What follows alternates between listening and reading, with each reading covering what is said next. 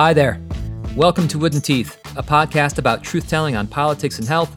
I'm your host, Jake Williams, speaking to you from my basement in COVID isolation. I hope you're all staying as well as possible out there. The coronavirus pandemic has presented the world with unprecedented challenges, which is posing a plethora of difficult decisions to governments across the globe.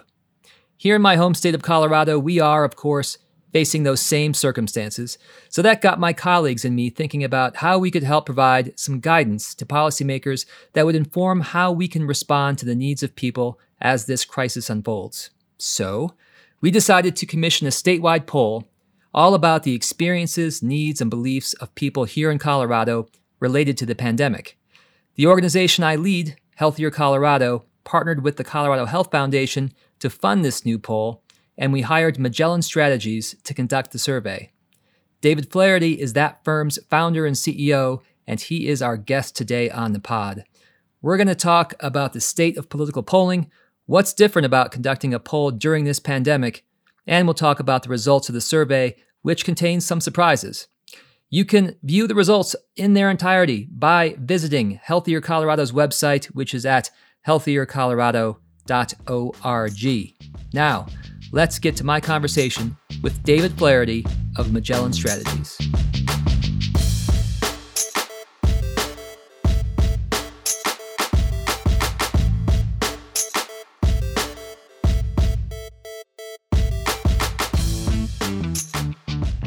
David Flaherty, welcome.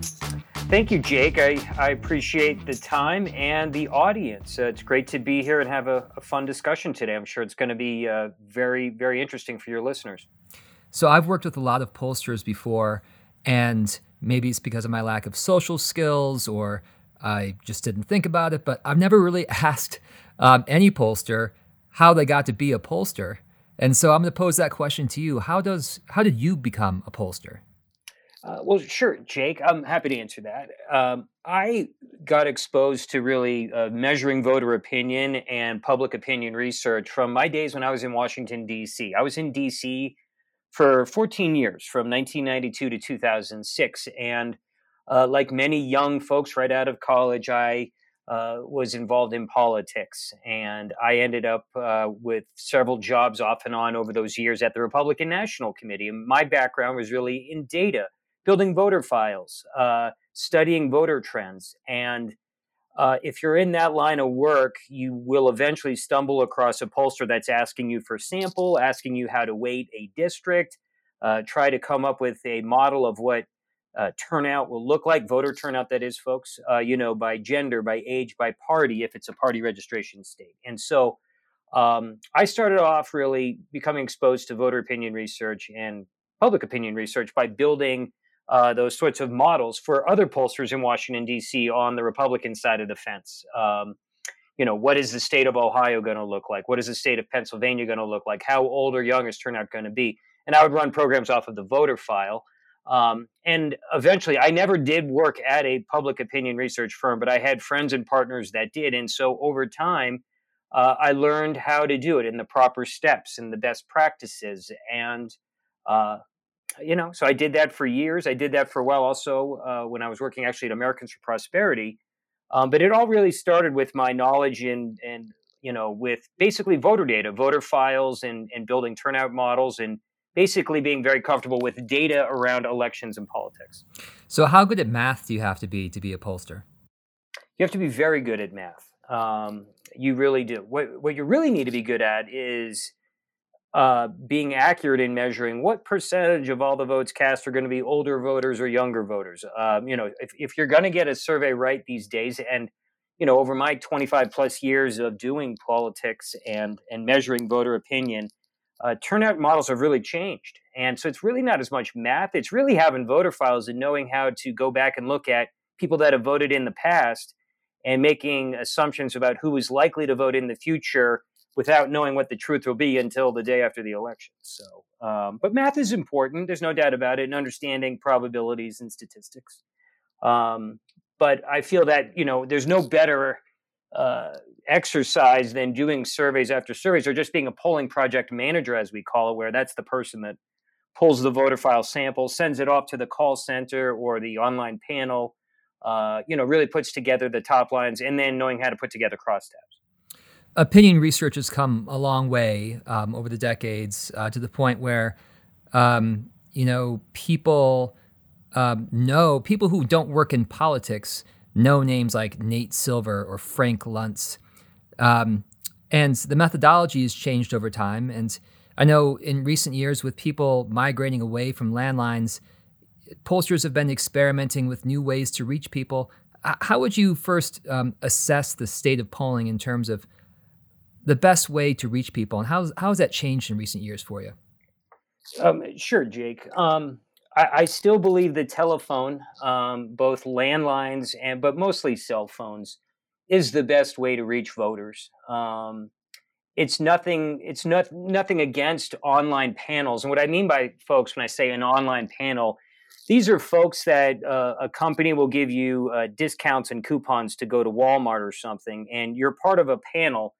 And these companies will send you all kinds of questions. And what will happen is, is I will hire a panel um, or uh, somebody that owns an online panel. And in Colorado, there's roughly, you know, the panel that we used, which you know is called Dynata, D-Y-N-A-T-A is the name of the company, formerly Survey Sampling International, and um, the and what I'll do is is you know online panels are all right, but the problem with an online panel is folks is is that the demographics or the percentage that's male and female, the percentage that's old and young, um, unemployed versus employed, educated, uh, does not match up well with the actual truth of the uh, population of registered voters. Like in Colorado, we know what the truth is. You know, we are roughly 41% of all registered voters in the state of Colorado is unaffiliated. About 31% is Democrat and about 29% is Republican.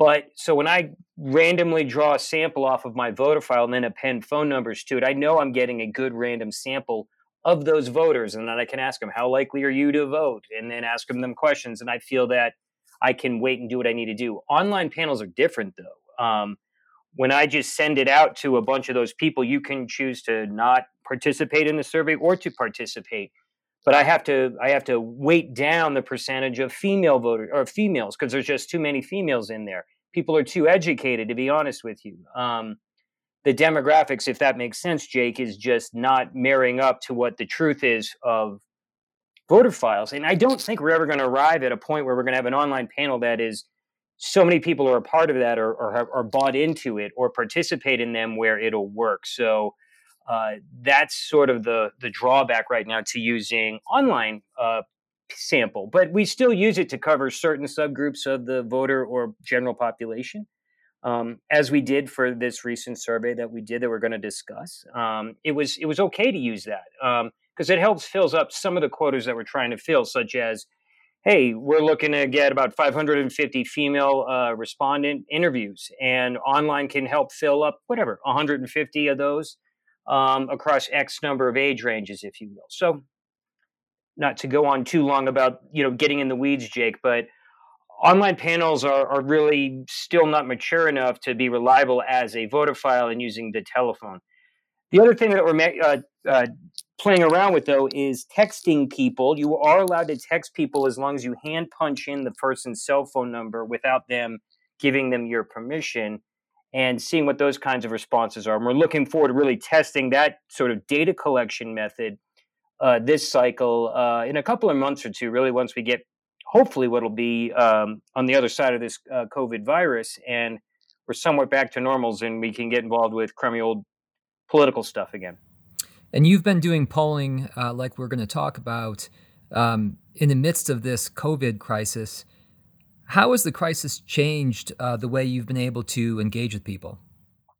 Um, well, you know, Jake, one thing I would say first and foremost is is depending on the purpose of a of a survey or a voter opinion survey. Um, for example, we do a lot of surveys in Colorado on behalf of special districts and governments that are interested to are interested in going before voters and asking for a uh, voters to approve a, a tax increase uh, for you know a construction project or to build a school or for roads or uh, a number of issues. And all we had a bunch of projects you know in january february ready to go and all of them are on hold just because now is not the time to be asking people to approve a tax increase. It's uh, obviously the economic uh, pain and damage of the COVID virus, you know, you're just not going to get an accurate read. You're much better off as, and we can, you know, we have time to hold off on fielding those surveys until June or July, when hopefully things at least stabilize or you know or improved for people. With regards to political surveys, uh, to be very honest with you, Jake, we have not uh, put any you know type of you know who would you vote for for president, who would you vote for for the U.S. Senate, or any other local races here in Colorado, just because I feel that uh, there's so much uh, bigger issues that people are facing in trying to deal with this virus, from losing their job to just families trying to uh, get their heads around remote learning for their children, you know, uh, if you will. Um, the bottom line is, is we it's just now's not the time to really do a survey like that, other than the one that we did. However, the one advantage that is going on right now is everybody is at home, and our response rates, um, obviously for the survey that we're about to talk about, were were through the roof. They were for a survey that was as long and as extensive as this one that we did on behalf of Healthier Colorado and the Colorado Health Foundation, um, we were amazed at how quickly we were able to complete our roughly uh, 1,100 interviews, uh, 1,150 interviews, roughly. Um, we we finished up three or four days ahead of time than we typically would if there had not been the COVID virus going on. Let's talk about the survey. Um, economic impact is something that we asked about. That's obviously in the news and on the minds of uh, many Coloradans and Americans. What did we find? Well, what we found is just under half of Coloradans have been impacted regarding either losing their job, which we measured at 16% of respondents had said they had lost a job because of coronavirus. 18% said they have lost income of some shape or form. And another 13% said they've had their hours reduced or jobs reduced. So if you combine those three categories of folks that have experienced a loss of income pre-virus, that that comes to 47 percent. Um, so half of our friends, neighbors, and our communities are really uh, really getting hit hard.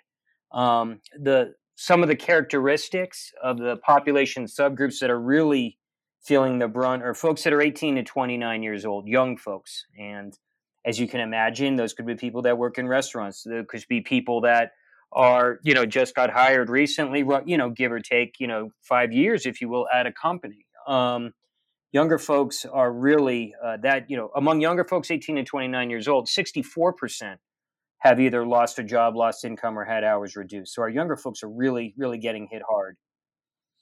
Um, it's also folks that are uh, lower on the income scale, folks that have annual income of $30,000 or less, um, 53% have experienced a downturn. Um, households that have a child 18 or younger, you know, not a child, but just, you know, as a family, 54% of them have been negatively impacted. And then folks on Medicaid, 61%.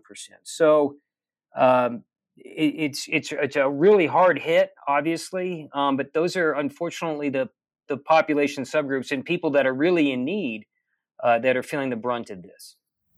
We're in a, a, debate right now across the country about how and when we're going to reopen the economy, and uh, I know it's been a, a, a you know certainly a, featured political debate um, in this state, and we asked about it on the poll. And what did you find out?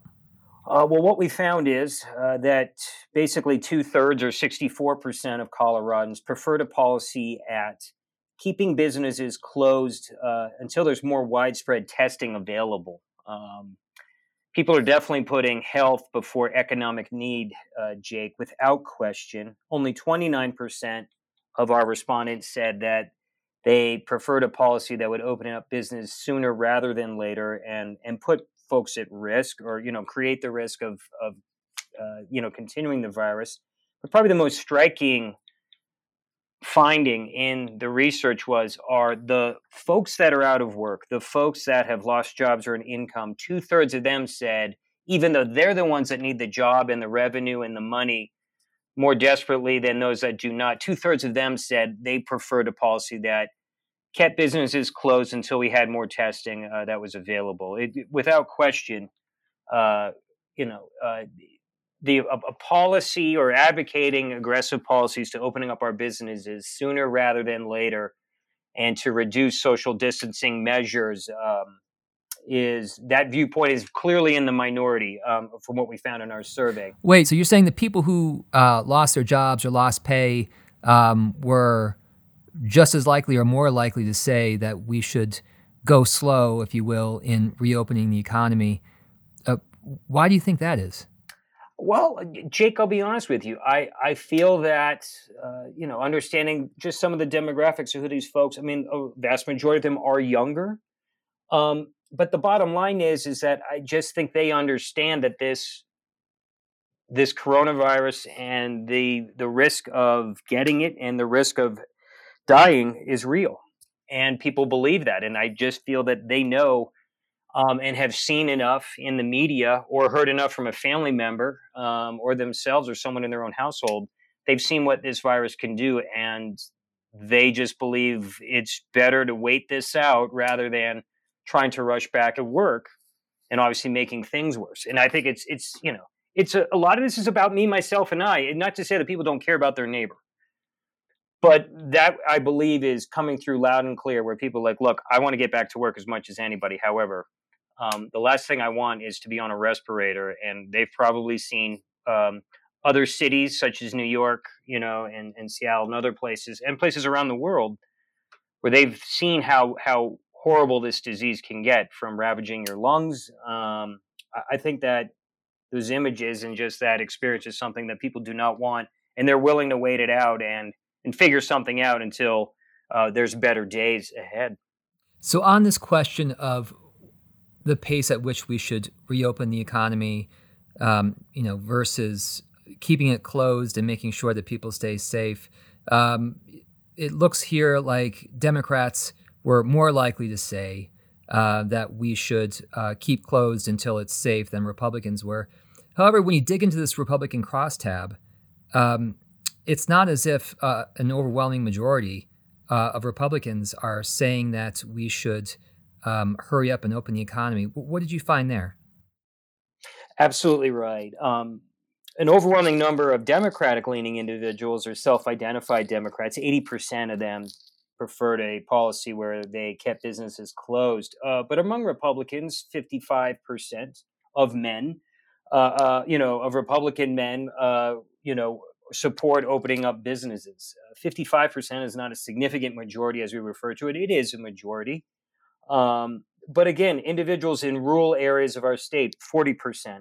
Pockets of where in Colorado, uh, where there are a high concentration of Republican, you know, identified individuals, it is it is far from overwhelming, even among those Republicans in those areas of our state. So I, I just feel that even though I think we're seeing a lot here in our state, the you know protests a couple of Sundays ago, um, about opening uh, you know things up. I, I you know it's it's a majority perhaps, but it's not an overwhelming majority, and there are plenty of of folks that are saying, look, let's let's go at you know let's go a safe, you know let's go slowly with here, not opening up quickly. Um, you know, and in fact, folks that are in a rural area, fifty six percent prefer to wait. Um, people in small town areas of our of our state, uh, you know, which are considered more conservative, more Republican, a majority of them say no, let's stick with option A and not open anything up too quickly. So, um, you know, I don't think there's a whole lot of discussion around that. Um, we can understand that that vocal minority uh, that is trying, uh, you know what I mean, and, and strongly advocating for opening up the businesses, but they are overwhelmingly in a minority. And um, I'm not saying everybody's opinion always matters, uh, you know, and respecting each other's opinions. But on this this one debate, the folks that want to open businesses now and ease social distancing and uh, stay at home orders are, are in this significant minority without question. How about the male female split? You know, uh, on this question, or if there's any other male female split that you noticed that was significant um, in the poll as a whole? Um, you mean on this particular question, Jake? This question, or was there anything else that really popped out on you um, when it came to the gender split?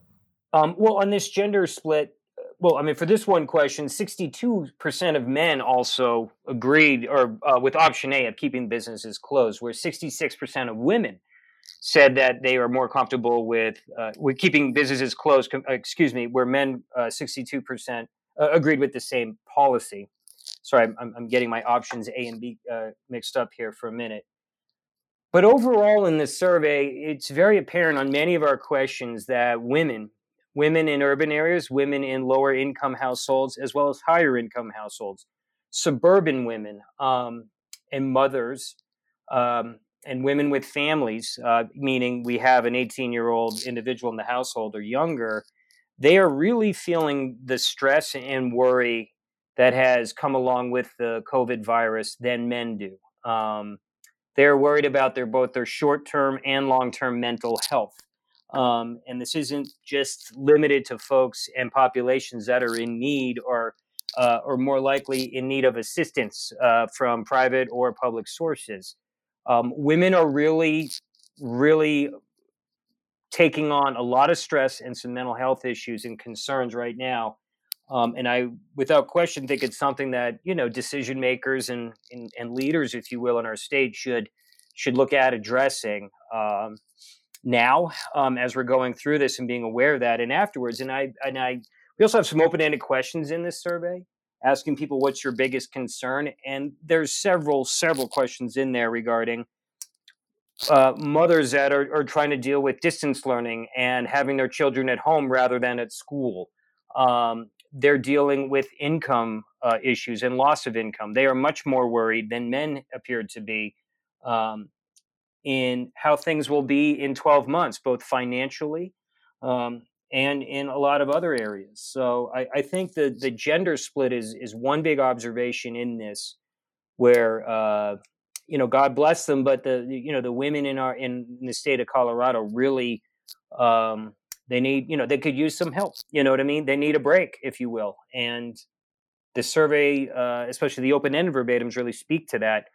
And I would encourage folks listening to this podcast read through all of them, and you can really see and hear and feel and understand the emotions and the frustrations and just uh, the worry that is out there among among women of all uh, you know regions and economic backgrounds in our state.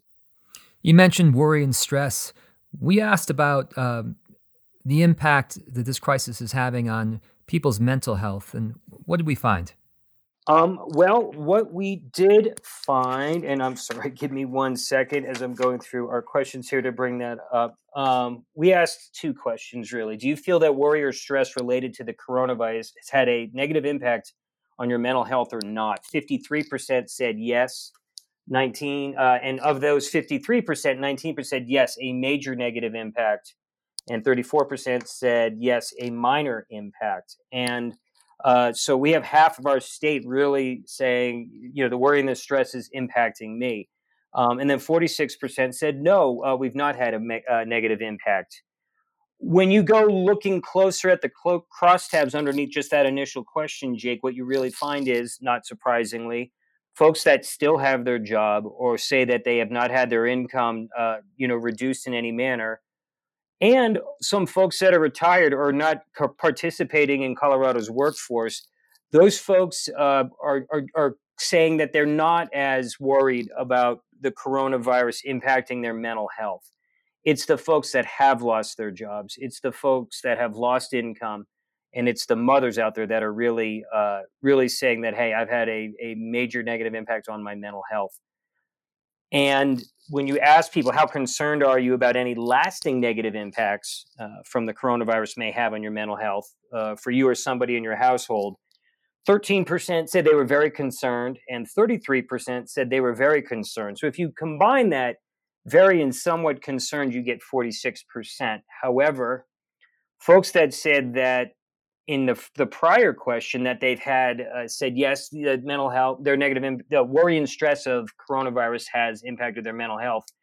Sixty-seven percent of those folks uh, say that they are very or somewhat concerned about long-lasting negative impacts. So, um, mental health uh, is definitely something that uh, we need to keep an eye on and uh, to address as we get through this. Uh, and um, as as we try to you know as a society and a community move forward yeah these these results are really striking to me you know when you see a result that says a majority of people in colorado um, are saying that they've had um, that this crisis has had a negative impact on their mental health. That's that's got to be a concern. But also, I was, you know, when we were formulating this question on the poll, um, I think I told you at the time. I don't think we, I don't think I've ever worked on a poll when we've asked somebody about their mental health status, and I think part of the reason why we hadn't uh, up until now is because we were a little bit worried about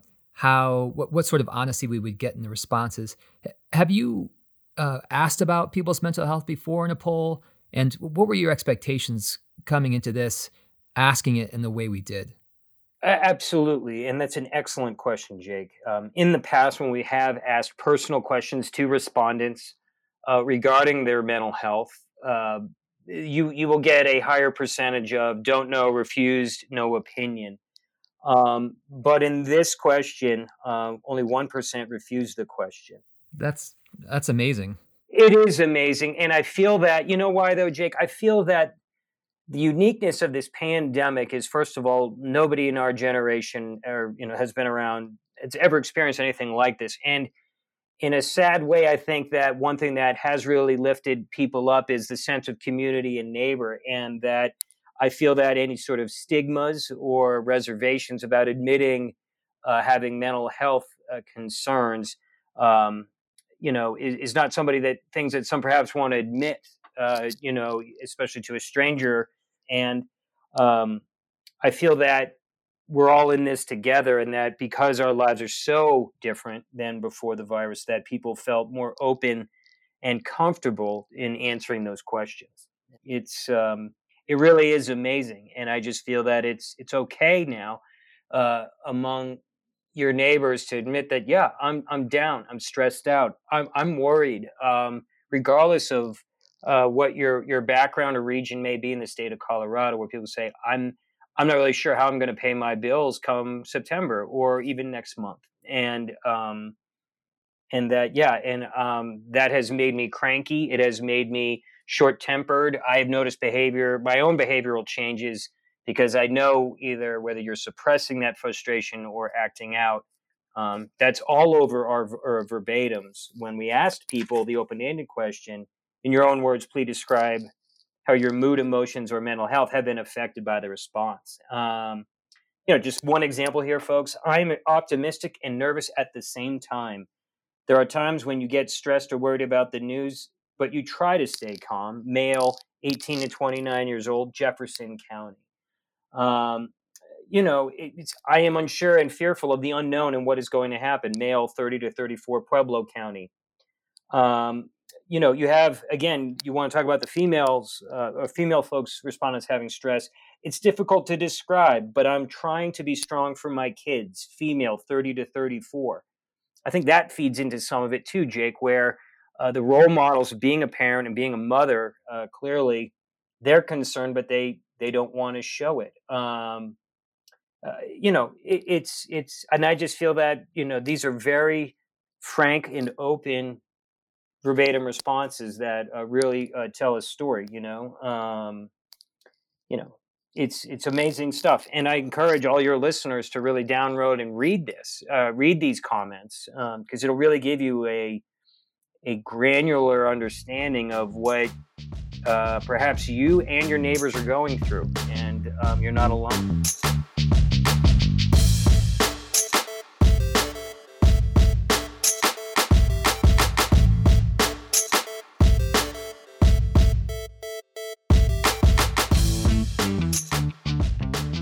We also asked people about the future in, in a couple different forms. I was also somewhat surprised by these responses.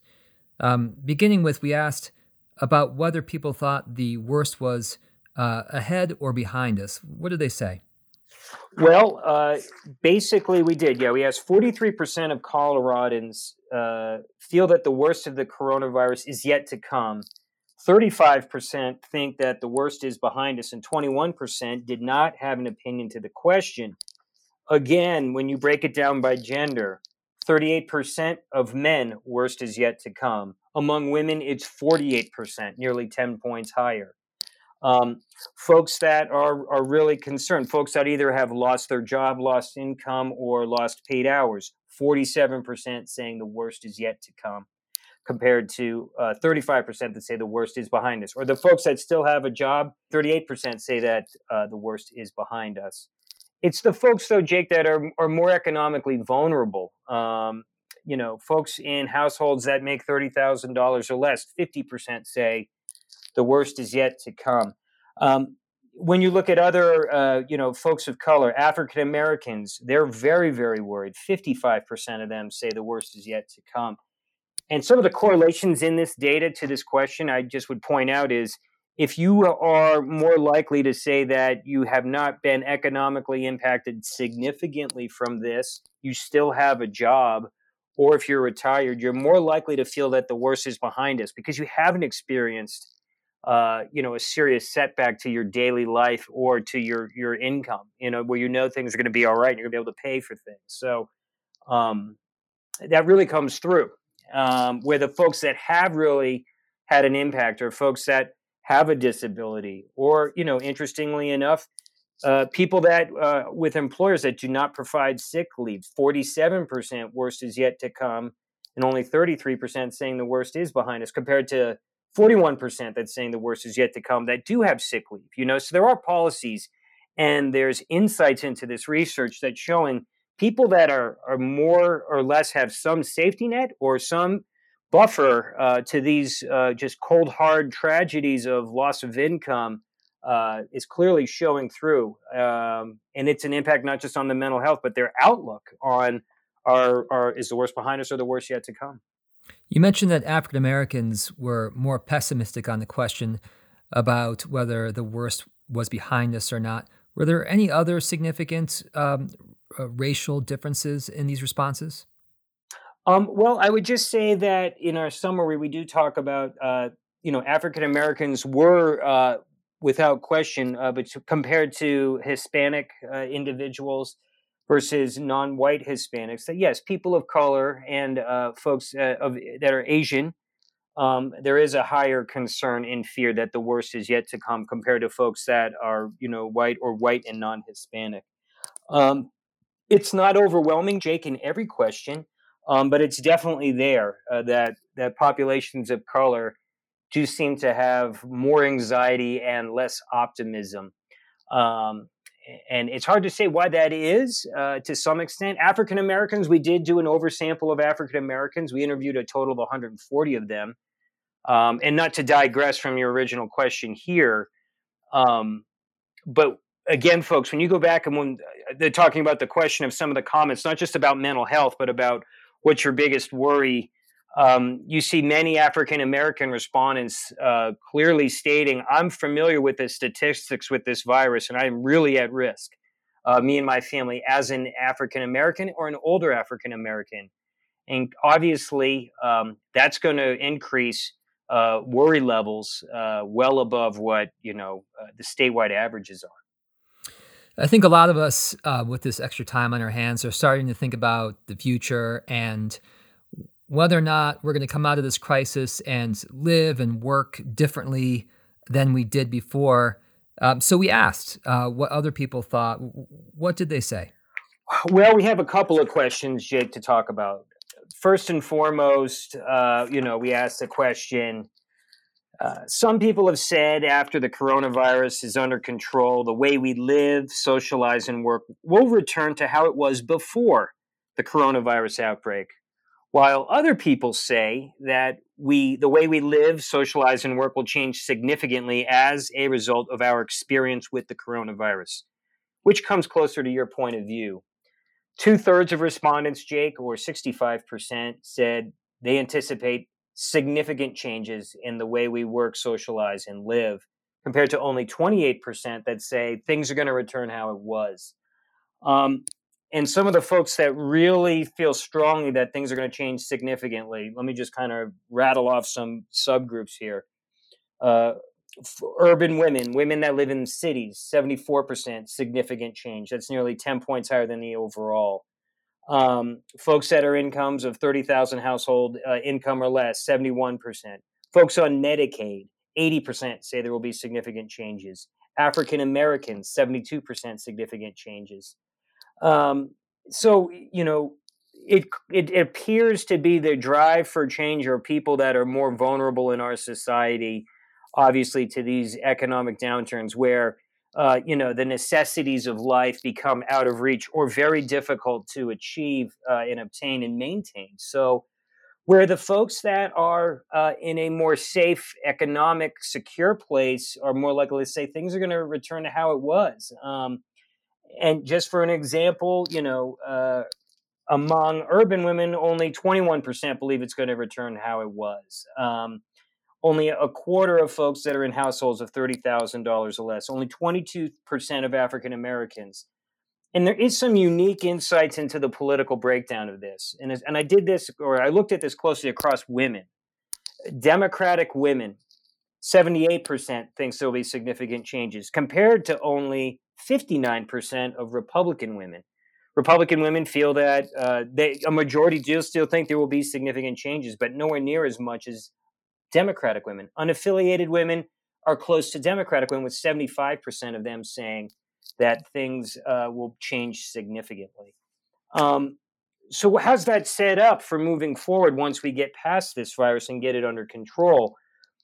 People are going to anticipate changes. They're going to expect changes, and what those changes look like will be, uh, you know, will be very interesting.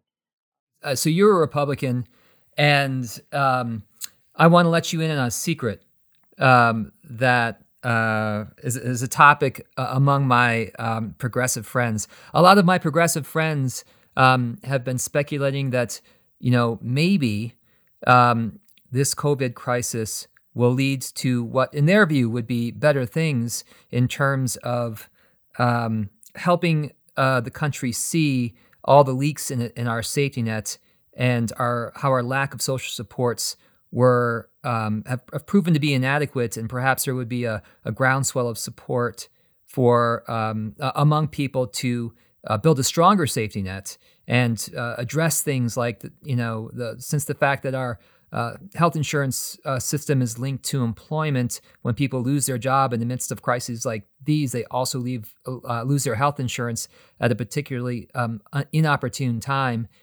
And so, um, if you recall, when we were developing the poll, I, we thought about many different ways to come at this question of uh, how do we how do we test this hypothesis that people will essentially become more progressive um, as a result of the crisis. And rather than asking a grand philosophical question about that, we asked about um, individual policies.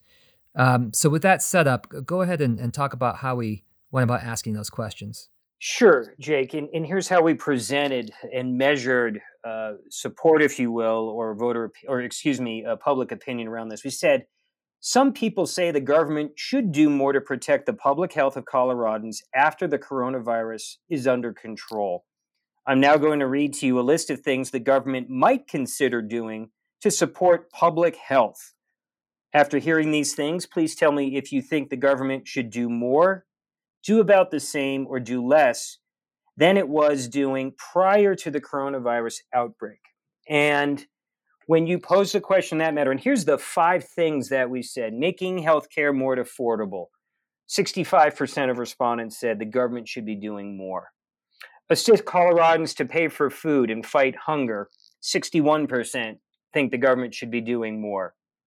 Assist Coloradans in paying for uh, their rent or mortgages, you know, and, and helping the homeless. 59% think the government should, should do more and uh, assist homeless uh, Coloradans. 58% thought the government should do more.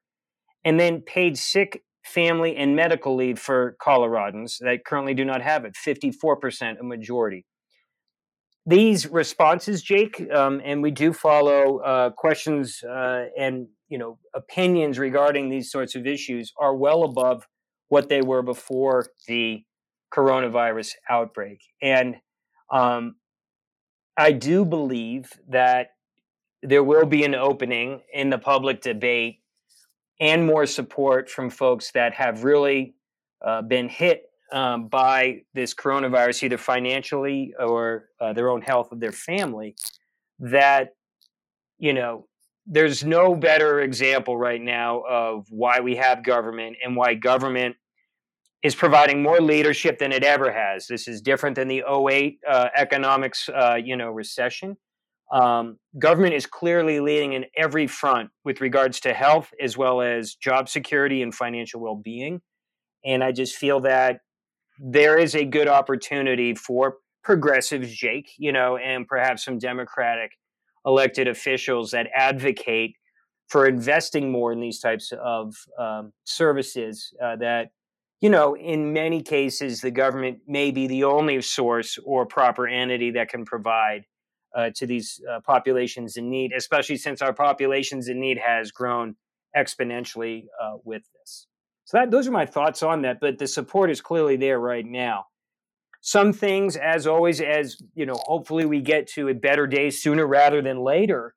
Um, support for these will dial back somewhat, but I would still think you're going to have measurable amounts of Coloradans and the population before this and afterwards being much more open to policies that would advocate more investment in in these types of programs through the government which and to be very frank with you Jake you know for a long time and in certain political environments over the last 20 to 30 years uh, support for those kinds of policies have not been popular. Um, but it's it's very evident that I think folks will listen more now and give it more thought and be more open to to to you know advocating for those types of policies. Okay, so I'll tell my comrades there's a chance. I think there's a chance. Not to digress, but I think that the family medical and sick and family leave is one thing that needs some work. And I'm only saying that because I know uh, there's been some proposed legislation to try to get that done, and there's been some issues even within the own Democratic caucus, and that's a tough one um, right now. But I think the other four uh, that are well over 50% support and close to 60% or higher um, makes a lot of sense to a lot of people. When we were uh, working on this survey, uh, we looked at a lot of um, national polls. And I should also say that this is the first uh, poll in Colorado statewide that's been publicly released on COVID. So we didn't have a Colorado poll to look at and compare to. So we instead we looked at some national polls to see how they phrased some questions, and we even um, borrowed at least one uh, from a national poll. How do the results in uh, Colorado that we generated compare to uh, national results that you've seen? Sure, it's you know, in just certain questions. Uh, for example, the policy of whether or not we should be opening up businesses or keeping them closed until there's more testing and, and more safety uh, policies in place. Colorado uh, is a little bit below the national level, where national surveys, Jake, have shown that 70 to 75 percent of Americans uh, support a policy where we go slow and do not open business quickly. We're a little bit below that by about uh, you know five to ten points, um, but not not too far out of the realm by by any means. Um, and and I think that's probably one of the biggest questions as related to that policy because that, as you can see, is being argued and debated in in many states around the country. Uh, and in states that have different, uh, you know, political environments. Some are obviously more Republican and conservative, where others are more Democratic and progressive. And um, I feel that you know Colorado we're just a little bit behind the national numbers, but I would also say that national polls can tend to uh, be more progressive naturally on who they bring into, uh, you know, involving the population centers and so forth. Where Colorado, we have more of a balance of suburban to urban uh, to small town and rural than uh, the nation as a whole, and I think that's reflected in our survey. Why we do have slightly higher number of people at 29% advocating uh, opening up businesses sooner rather than later. Um, but still, it's it's not a sea change to national surveys whatsoever. That's that's one of the biggest things compared to the national. Um, I do believe our uh, ratings on how well the state, federal, or local governments have been handling the coronavirus are similar uh, to some what has been seen on nationally. And, and basically, what I mean by that is and we did a couple of questions, as you know, Jake, regarding measuring um, not just um, you know uh, Donald Trump, Governor Polis, uh, the CDC or the Center for Disease Control, the Colorado Department of Health. Those have been very similar, where President Trump himself has not gotten good marks in providing trustworthy information to the public.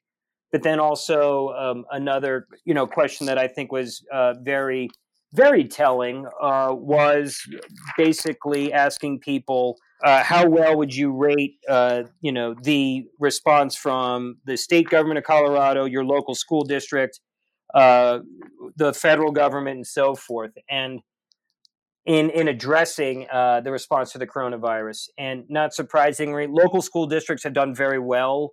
Uh, you know, two thirds of people said they either are doing an excellent or a good job in addressing it. State government also does well.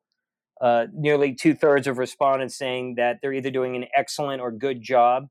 Um, and uh, but the other thing, though, is that the federal government does not do well at all. Only 12% think the federal government has done an excellent job and only 25% a good job. So, uh, to put it in perspective, uh, the federal government is uh, probably the one government entity of your different levels of government that is really um, uh, coming in last, if you when it comes to uh, job approval rating and approval of handling of the virus.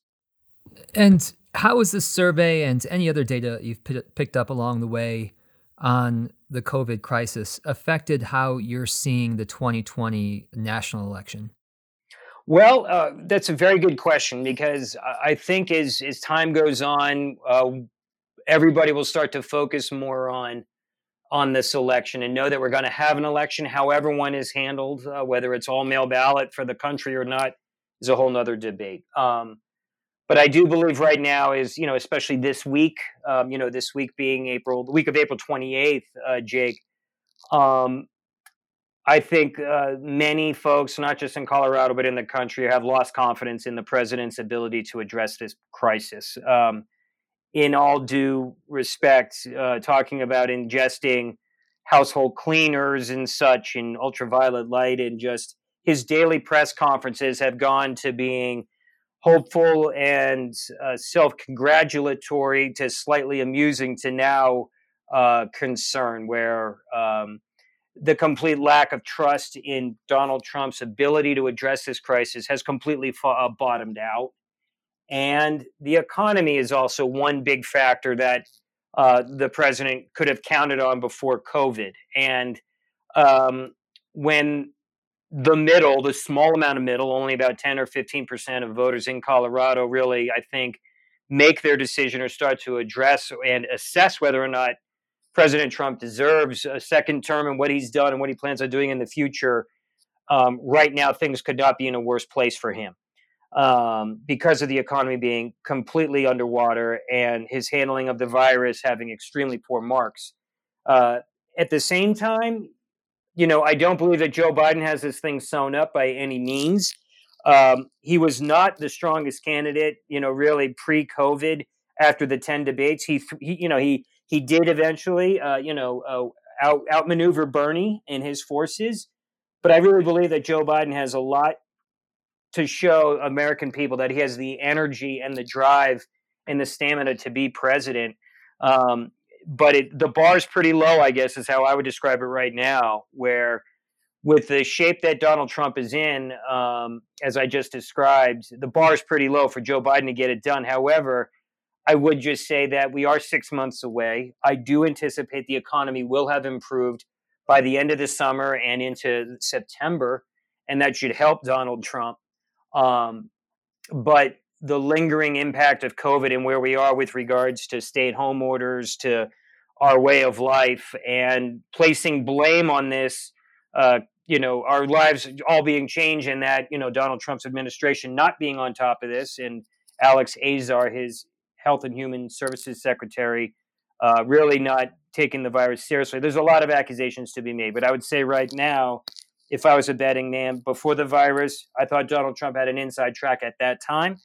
Um, now I would have to think that Joe Biden does have the inside track uh, because the president currently is failing to convince the American people that he is addressing the COVID virus uh, pandemic uh, effectively. David Flaherty, your firm's website is MagellanStrategies.com. I would encourage people, especially if you're a political nerd like I am, sign up for his updates. They're fantastic. And the name of your podcast, what is that? It's called Smarter Politics, Jake, and we're going to have you on that next as soon as we get past our release, our second release uh, of uh, this amazing healthcare survey that we've done with your organization. But it's called Smarter uh, Politics, and uh, it's uh, a running commentary from me and some of my colleagues here at Magellan Strategies on Colorado politics as well as national politics, uh, but also public policy and other issues that are impacting more or less Colorado, such as transportation, housing, and so forth. So it is. Um, it's not all about who's going to win and lose and that boring rhetoric. We talk a little bit behind the scenes about some things we see on demographic changes and and from our own internal polling that we release from time to time. So awesome. Well, I'm look uh, look forward to being on, and thank you for joining us today. Thank you, Jake. I really appreciate the time, and I hope you and all of your listeners uh, get through this virus, stay safe, uh, keep their health in mind, and um, stay optimistic. We are going to have better days, We're, sooner rather than later, hopefully, folks. But please stay safe, and and I just hope everybody gets through this okay. You're here.